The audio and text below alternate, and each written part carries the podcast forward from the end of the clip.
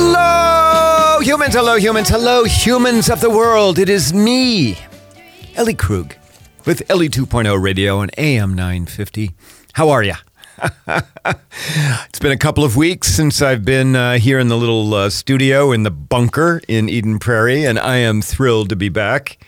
I've got my uh, wonderful, fantastic producer, Brett Johnson, manning the controls, and you have me, Ellie Krug, um, for a, an Ellie Krug Talking Head Show.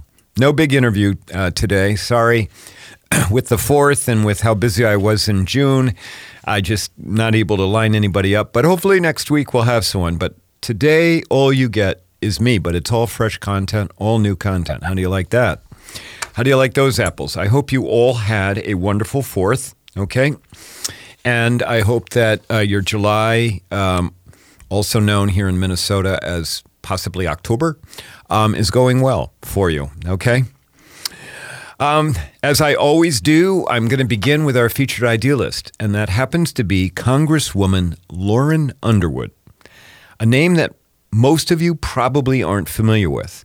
Uh, she represents Illinois's fourteenth Congressional District, which is um, the f- uh, former House Speaker Denny Hastert's old district, the far western Chicago burbs of Geneva, Crystal Lake, and Woodstock. She came into office in the twenty eighteen midterm blue wave and survived a Republican Republican challenger last fall. That challenge last fall was pretty close. Um, out of four hundred one thousand votes, uh, uh, Lauren Underwood won by just fifty-four hundred, and it took nine days to call the race. Her challenger uh, for a long time refused to concede. I don't know if he's even conceded at this point, but there you go.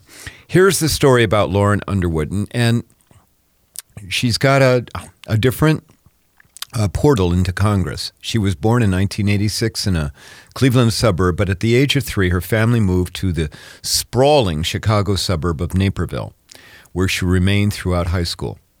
She went. She then went uh, to the University of Michigan, where she obtained her nursing degree. Okay, so now you're getting the sense of how her portal was a little bit different. Um, and so it's not the standard trajectory into politics. And it was at Michigan, though, where she took a class on nursing politics, which Lauren uh, later said changed her life. So much so that she decided to study and advocate for healthcare policy as a career.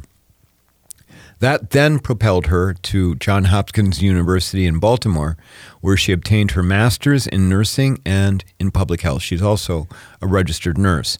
Five years later, in twenty fourteen, uh, Lauren Underwood was working for the U S Department of Health and Human Services as a senior invi- advisor on implementing the A C A, the Affordable Care Act. From there, she went on to become the senior director of strategy for the Medicaid program that serves Chicago. And in August twenty seventeen, uh, Lauren Underwood announced that she would run for the House uh, for the House for Illinois's Congre- fourteenth Congressional District. And in that first election, she took uh, the primary. She had to primary against six other opponents. She took fifty percent, seven percent of the vote. A wrinkle here is that Lauren Underwood suffers from a heart condition. And it was because her twenty eighteen challenger, uh, Rudy Hultgren, H U L T G R E N, I'm probably, um, you know, didn't get that right, Hultgren, a Republican incumbent who had voted, he had vo- voted to repeal the A C A, and he had vowed that he would repeal it. That's when um, Lauren Underwood decided that she was going to run for Congress. She, um, like one hundred twenty-nine million other Americans, has a pre-existing condition which would uh, cause her to be denied medical coverage if the A C A was repealed. By the way, just because I always have to make it about me, I'm, you know, because I'm transgender, I'm included in that category of pre-existing conditions among the other one hundred twenty-nine million Americans. I bet many of you listening right now are also in that category. Congresswoman Underwood is the co-founder of the Black Maternal Health Caucus, which was founded a year ago to address disparities in health care for black women, particularly pregnant black women and new moms. Along with the caucus co-founder, uh, Congresswoman Alma Adams, and Senator Cory Booker, They, the three of them introduced the Black Maternal, excuse me, the back, Black Maternal Health Momnibus, Momnibus, M O M N I B U S. You know, we always heard about Omnibus. It's the Momnibus Act of twenty twenty-one. I'm going to talk about that proposed legislation and the reasons for it in the next segment. A couple last items about Congresswoman Underwood. When she was first elected in twenty eighteen at the age of thirty-two, she became the youngest Black woman to serve in the House of Representatives. She is also the first person of color to represent her district, which was firmly blue and now is turning purple, with twenty percent of the district's residents being diverse and non-white. Congresswoman Underwood is also a registered nurse, as I said earlier, and a lifelong Girl Scout, even to today. Talk about being a role model for young girls and women. I suspect that we will hear a lot more about Lauren Underwood, an idealist who is trying to make a difference in the world.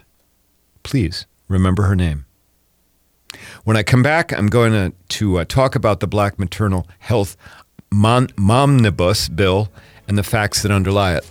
Um, you're listening to me, Ellie Krug. If you like what you hear, visit my website at ellie krug dot com.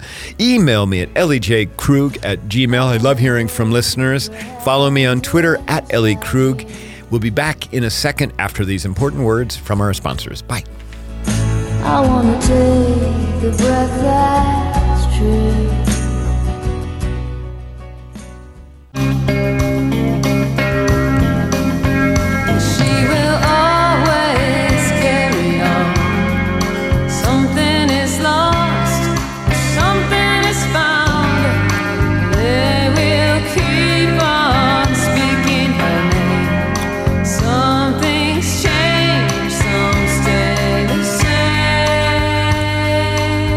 And we're back on A M nine fifty, Ellie two point oh Radio. That is me, Ellie Krug, your host here. How are you? How you doing, huh? Okay. All right. In the last segment, I talked about uh, Congresswoman Lauren Underwood representing uh, Illinois' Congressional fourteenth District. And as I related, um, she had made Black maternal health, um, the care of pregnant Black women and their newborns, a priority. Um, and a focal point for her legislative service. While I was aware of general health disparities between white Americans and Americans who identify as persons of color, I didn't know the specifics as it related to um, pregnant uh, women of color, particularly Black women. And so I did some research. And uh, let me share some facts with you, okay? Some of what follows is from the website Every Mother Counts. That's all you have to do is Google Every Mother Counts. It is a nonprofit working across the globe to protect pregnant women and their children in the world. Annually, more than three hundred thousand women die as a result of pregnancy or childbirth complications.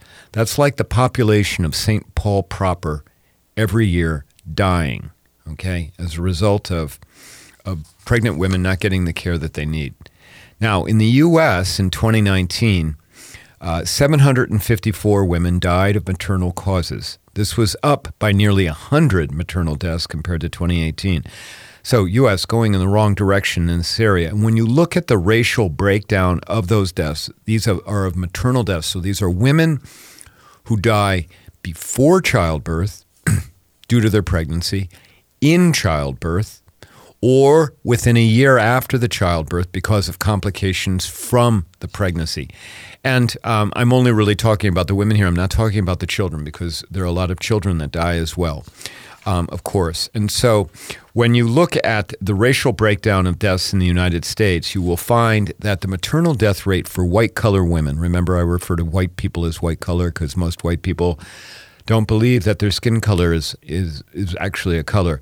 The maternal death rate for white color women is about eighteen deaths per one hundred thousand women. Okay? Now, you remember that eighteen deaths. Hold on. I'll come back to that. But for Black women, the death rate for Black women, maternal death rate, is forty-four deaths per one hundred thousand pregnant Black women. That it, that it, that is, uh, that is two and a half times that of white collar women, that Black women are dying from maternal causes. Um, by the way, the U S has the highest maternal mot- mortality rate of any developed country in the world. That is the co- the greatest country in the world, as I have been hearing so much of lately. I'm not kidding you, okay? Hey, it was the fourth of July, the greatest country in the world. Oh, by the way, we don't have universal health care. By the way, we we you know, we don't have basic guaranteed income for people, okay? Our rate in the United States in twenty twenty was seventeen point two deaths per live birth, okay? So we're combining all skin colors, all classifications of maternal deaths, okay, seventeen point two per one hundred thousand live births of Americans dying, seventeen point two. That compares to three or fewer deaths per one hundred thousand women in the Netherlands, Norway, New Zealand, and a host of other countries. Think about that. We are... Uh, five, almost six times our mortality rate is almost six times, maternal mortality rate, almost six times that of Norway. Why is that? Might have something to do from the fact that the United States does not have universal health care system. So, you know, you can be proud of the United States. You can tell me it's the greatest country in the world. I have really... Um, fallen back uh, uh, away from that kind of those broad statements, because it's very clear to me. Um, yeah, it's the greatest country for some people, but for others, many, many others in our country, not necessarily so. Why is the Black maternal mortality rate so high in the United States? Well, we begin with the fact that Black women as a group have less opportunities for a life equal to white women. The poverty rate for Black women is about twenty percent, double the ten percent poverty rate for white collar women. When you lump all the white collar women, you lump all the Black women into groups, their own groups. So right off the bat, Black color, black women have um, the deck stacked against them. And you may recall from a prior statement where I, prior segment, read it right, Ellie, where I talked about educational disparities, uh, Uh, between Minnesota white collar third graders and children of color, where sixty-six percent, uh, this would be stats from twenty nineteen, sixty-six percent of white collar kids read at or beyond third grade reading level. But barely one third, it's about thirty-eight percent, barely one third of children of color, uh, that's all colors, okay, all skin colors, um, are reading at third grade level. I mean, that is... That's an astronomical disparity between white collar kids and all the rest.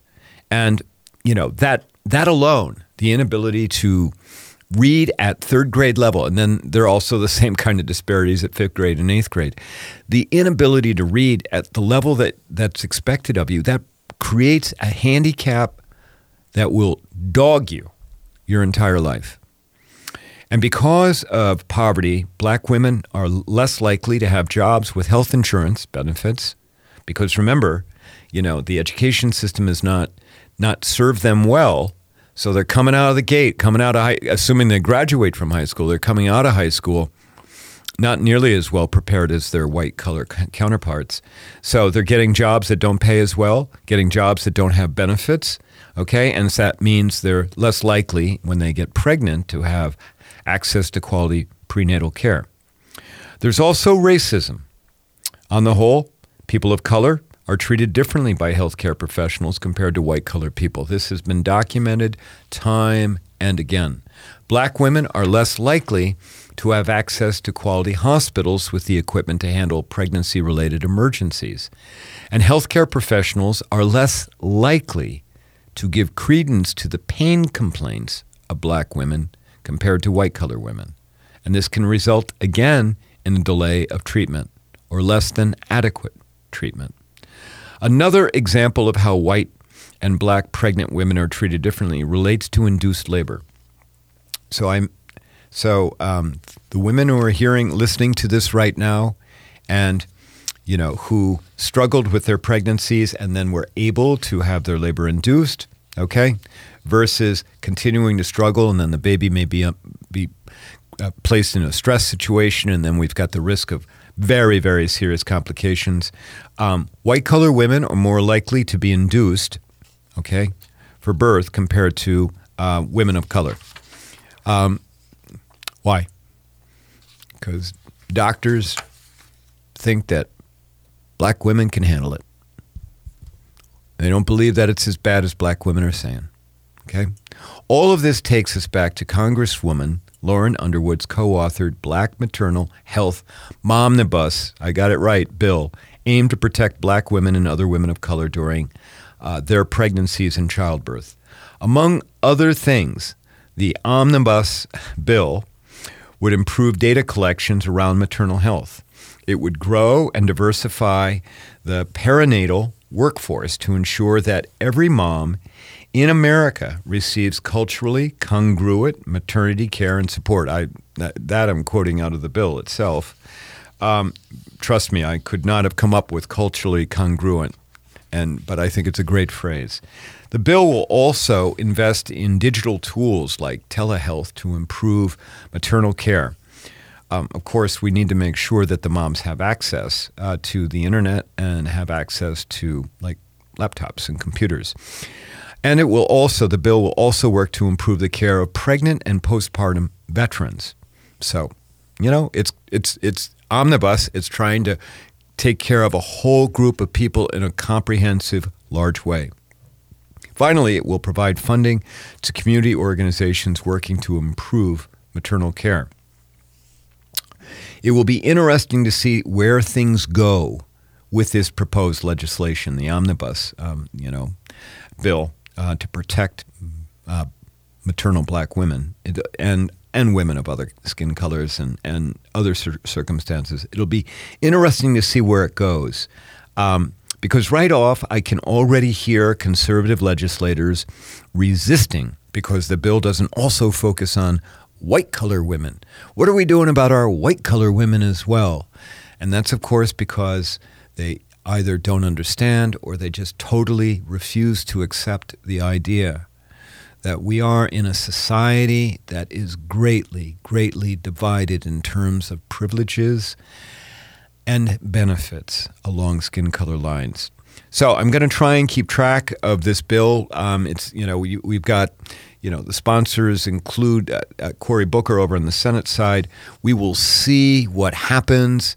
Um, I fear a great amount uh, that President Joe and uh, V P Kamala's um, agenda isn't going to go very far. I, I fear it. I really do. Um, I don't know whether, uh, well, that's a whole different segment at some other time, okay? Stay tuned. I'll see what I can do about keeping track of it and keeping you advised. All right, well, listen, um, I've got uh, coming up uh, stuff that maybe we'll talk about, make talk a little bit about compassion and how humans are good to each other. How how do how would you like that? How about a little up for your day, okay? Because that... Literally, that's really what I try and be. I try and be the person that brings stories about how we're good to each other. And when we come back, I'll share two of those with you. Thanks. You're listening to me, Ellie Krug, Ellie two point oh Radio on the lovely A M nine fifty. Thanks.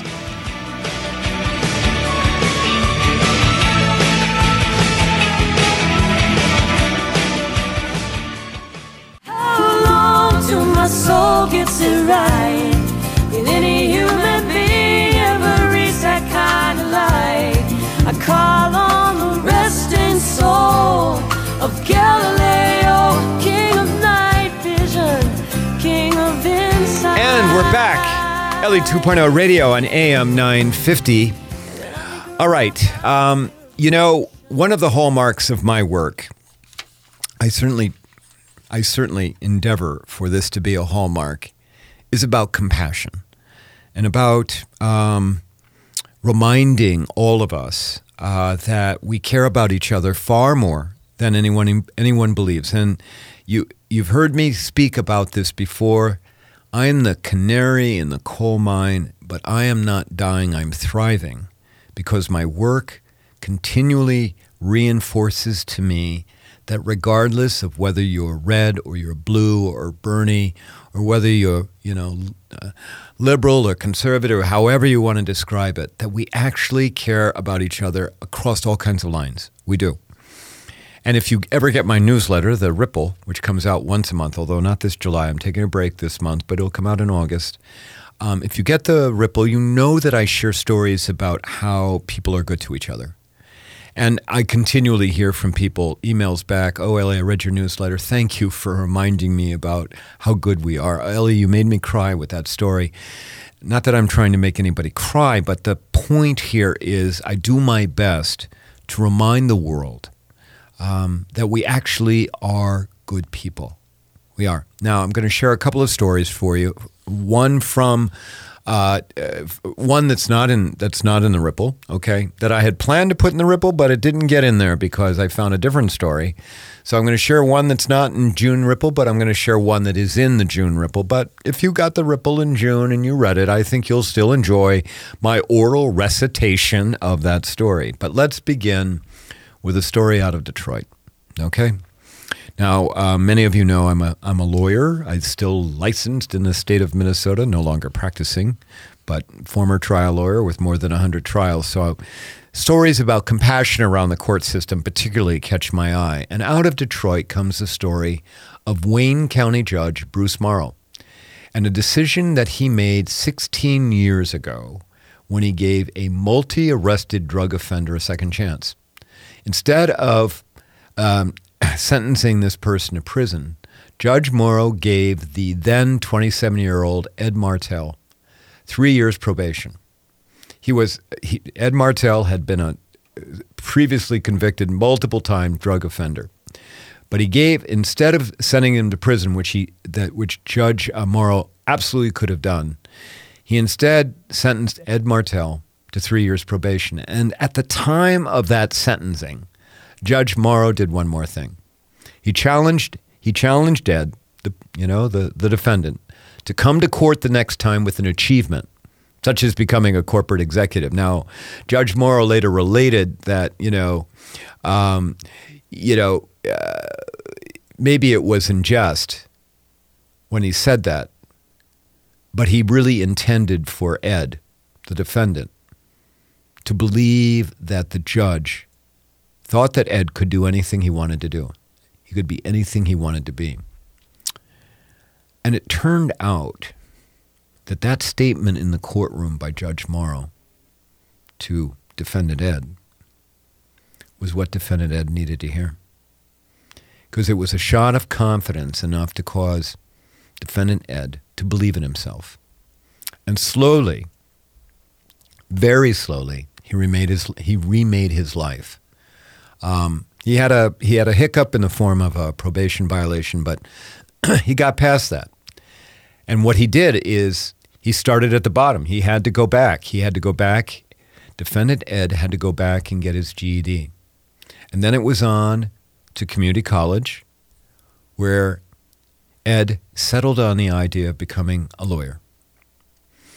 But, you know, um, how people get ideas, okay, but then you have other people that are like, oh, that's a little bit too big an idea for you. And the educators were discouraging Ed from pursuing that course of going to law school because they believed that his record as a repeat felon would disqualify him from being considered for a law license. And that was not necessarily, um, you know, out of bounds for the educators to be telling Ed that because there are strict requirements about Uh, uh, qualifications to practice law. But nonetheless, Ed pressed on and aided by Judge Morrow. So he, defendant Ed and Judge Morrow, uh, kept in touch with each other. They talked by phone every couple of every couple of months. I mean, we're talking for sixteen years. That is quite, that is quite an accomplishment. Um, eventually, um, Ed completed his undergraduate degree and his law studies at the University of Detroit Mercy. Uh, when Ed clinched a clerkship at the Federal Public Defender's Office in Washington, D C, which, by the way, is a very, very prestigious clerkship, Judge Morrow, our judge in Detroit, drove Ed the eight hours and hundreds of miles from Detroit to D C to go start the clerkship.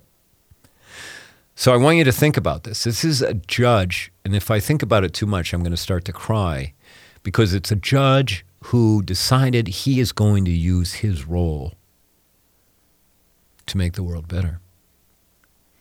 And he walked the walk. I mean, he drove the drove. He drove the miles to get Ed, um, you know, he gave him the confidence. He stayed in touch with him. And then he's like, I'm taking you to D C so you can start your start as a law clerk.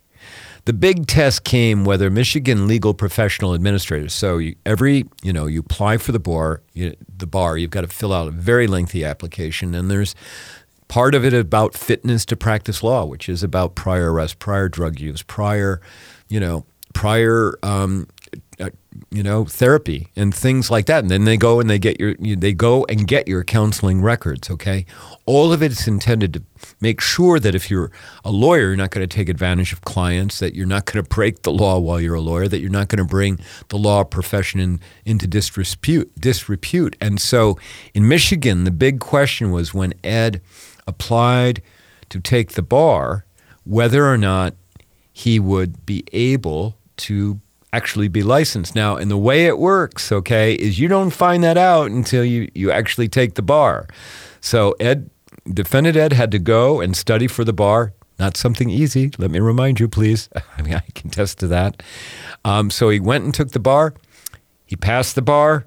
As part of his application to become a lawyer, he submitted a twelve hundred page application with attestations of fitness for him by many people who had come to know Defendant Ed in his new life, in his new persona. And that included help from Judge Morrow and, the De- and a Detroit law firm that had hired Ed as a law clerk.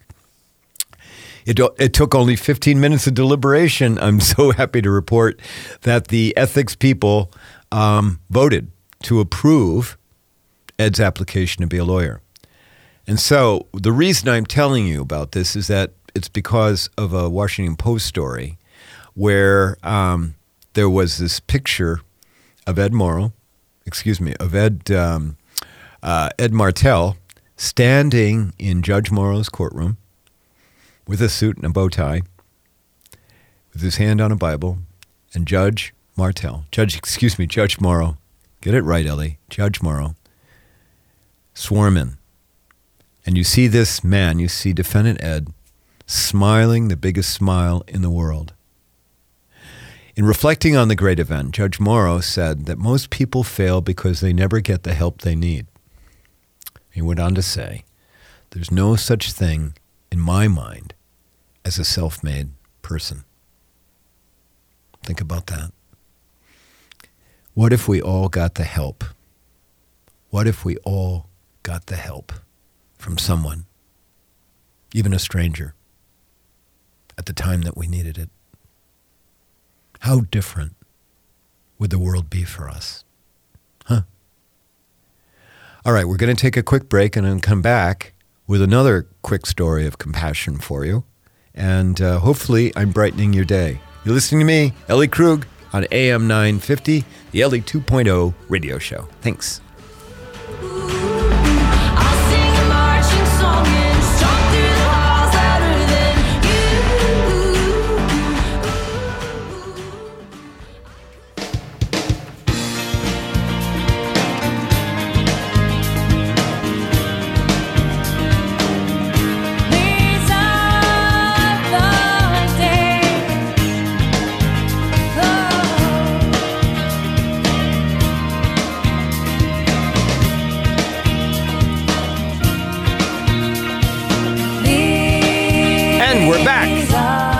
Ellie two point oh Radio.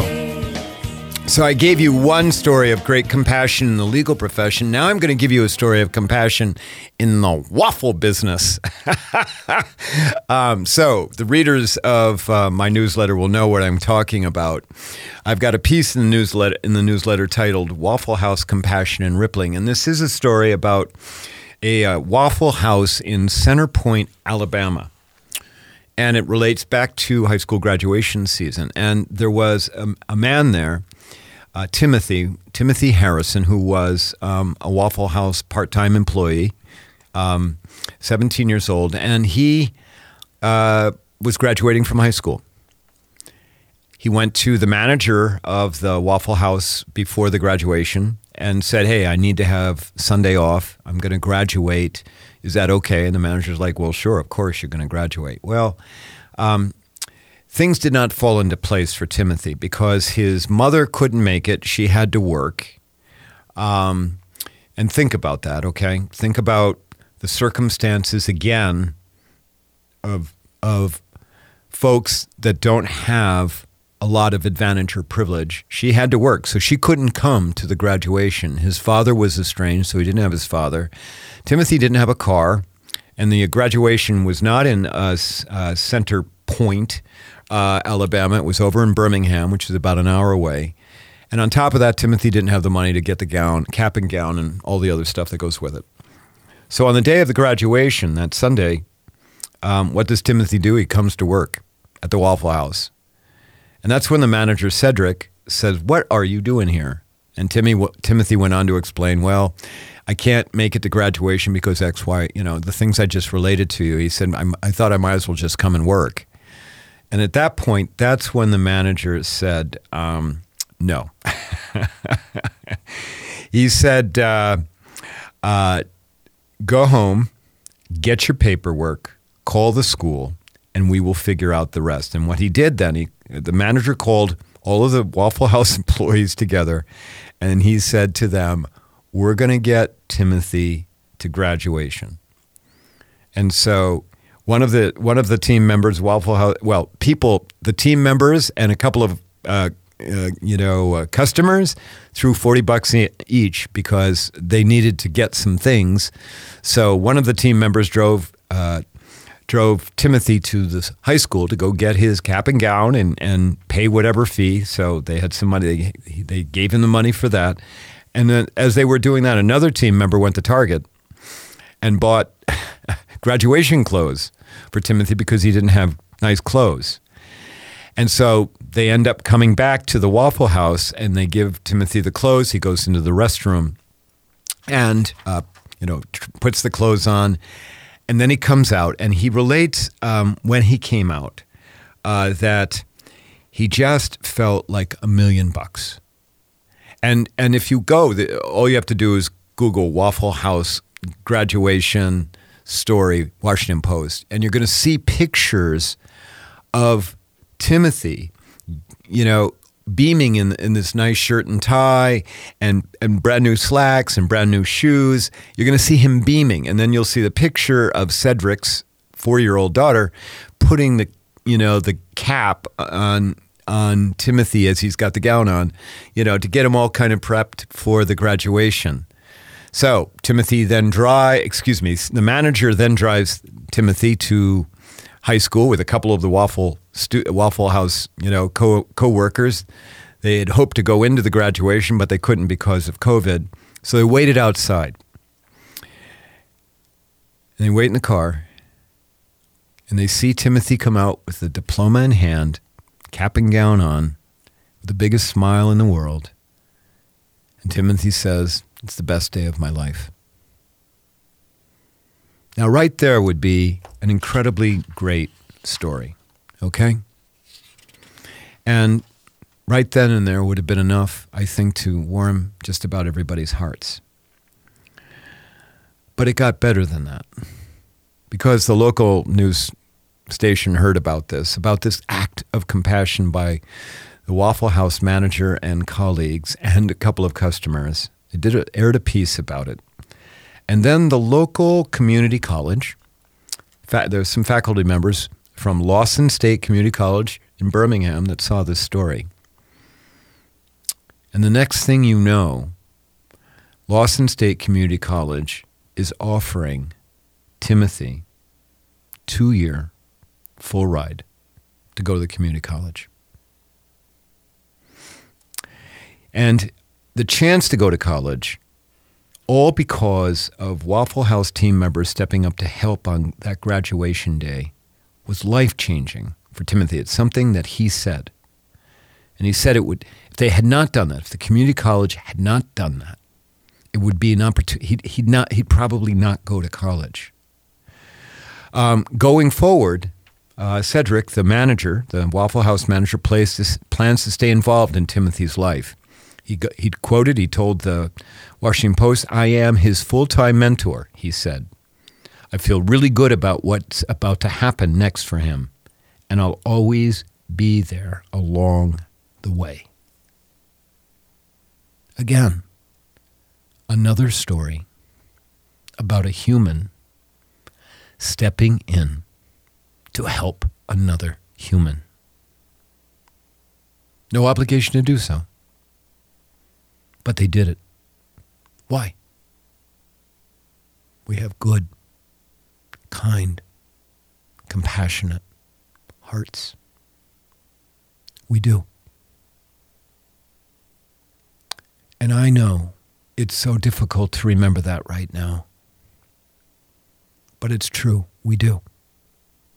We just don't hear about those stories on a regular basis. I hope that I made you smile a little bit today with those two stories. When we come back, I've got a little bit of a hodgepodge of things to talk to you about, and then we'll just kind of wrap her up. Thanks for listening to me, Ellie Krug. If you like what you hear, visit my website at ellie krug dot com. Sign up for my newsletter. Go to ellie krug dot com. You'll see the newsletter bar. Sign up for it. It's easy peasy. Thanks. We'll be back. Oh, you can join the other nine thousand two hundred twenty-seven people who are on the newsletter. Thanks. Bye.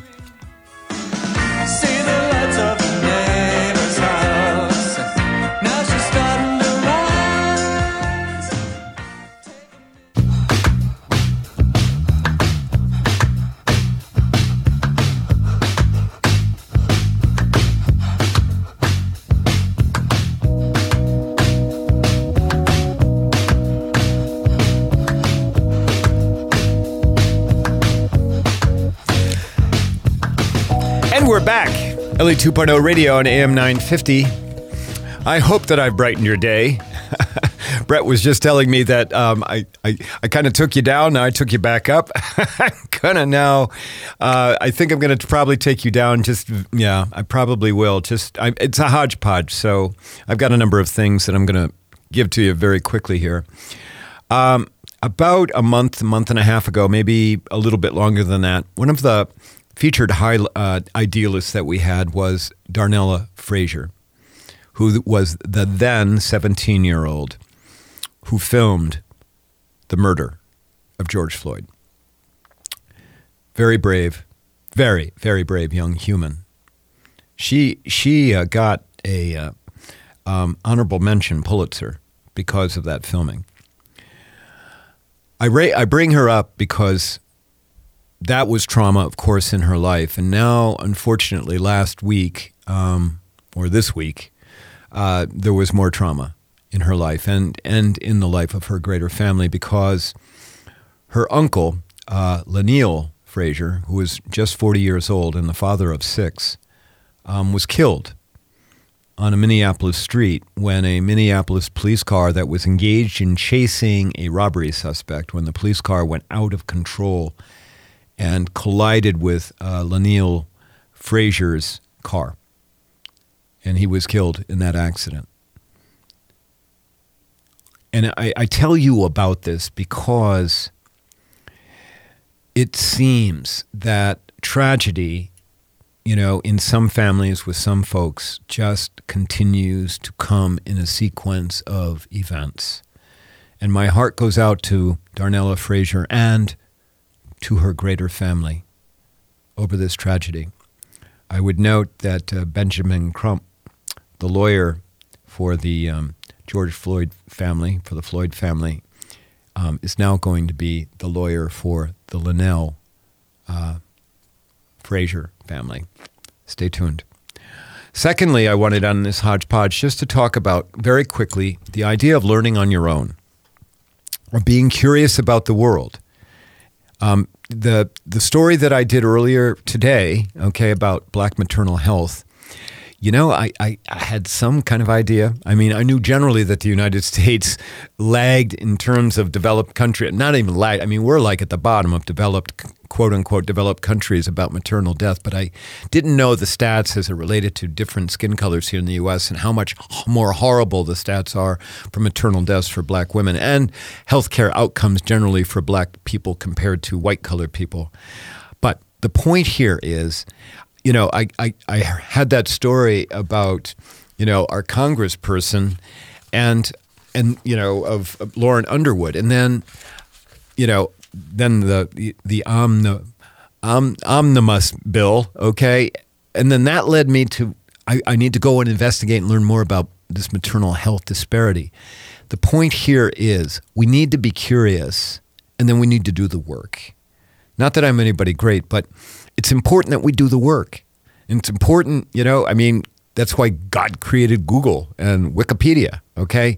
It it it's the these are tools that you can use to be curious about and learn enough. And and again, you don't have to go read a, a two hundred fifty page book to get educated on something.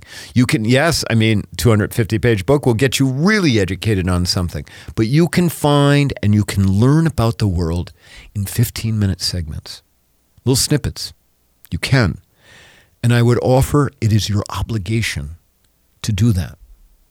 Because when we learn about the world, our compassion grows and we become more interconnected. Human familiarity is the only pathway for us to get through the crap that's going on in our country right now. And you can't become familiar with someone if you don't understand their story or the community they are from.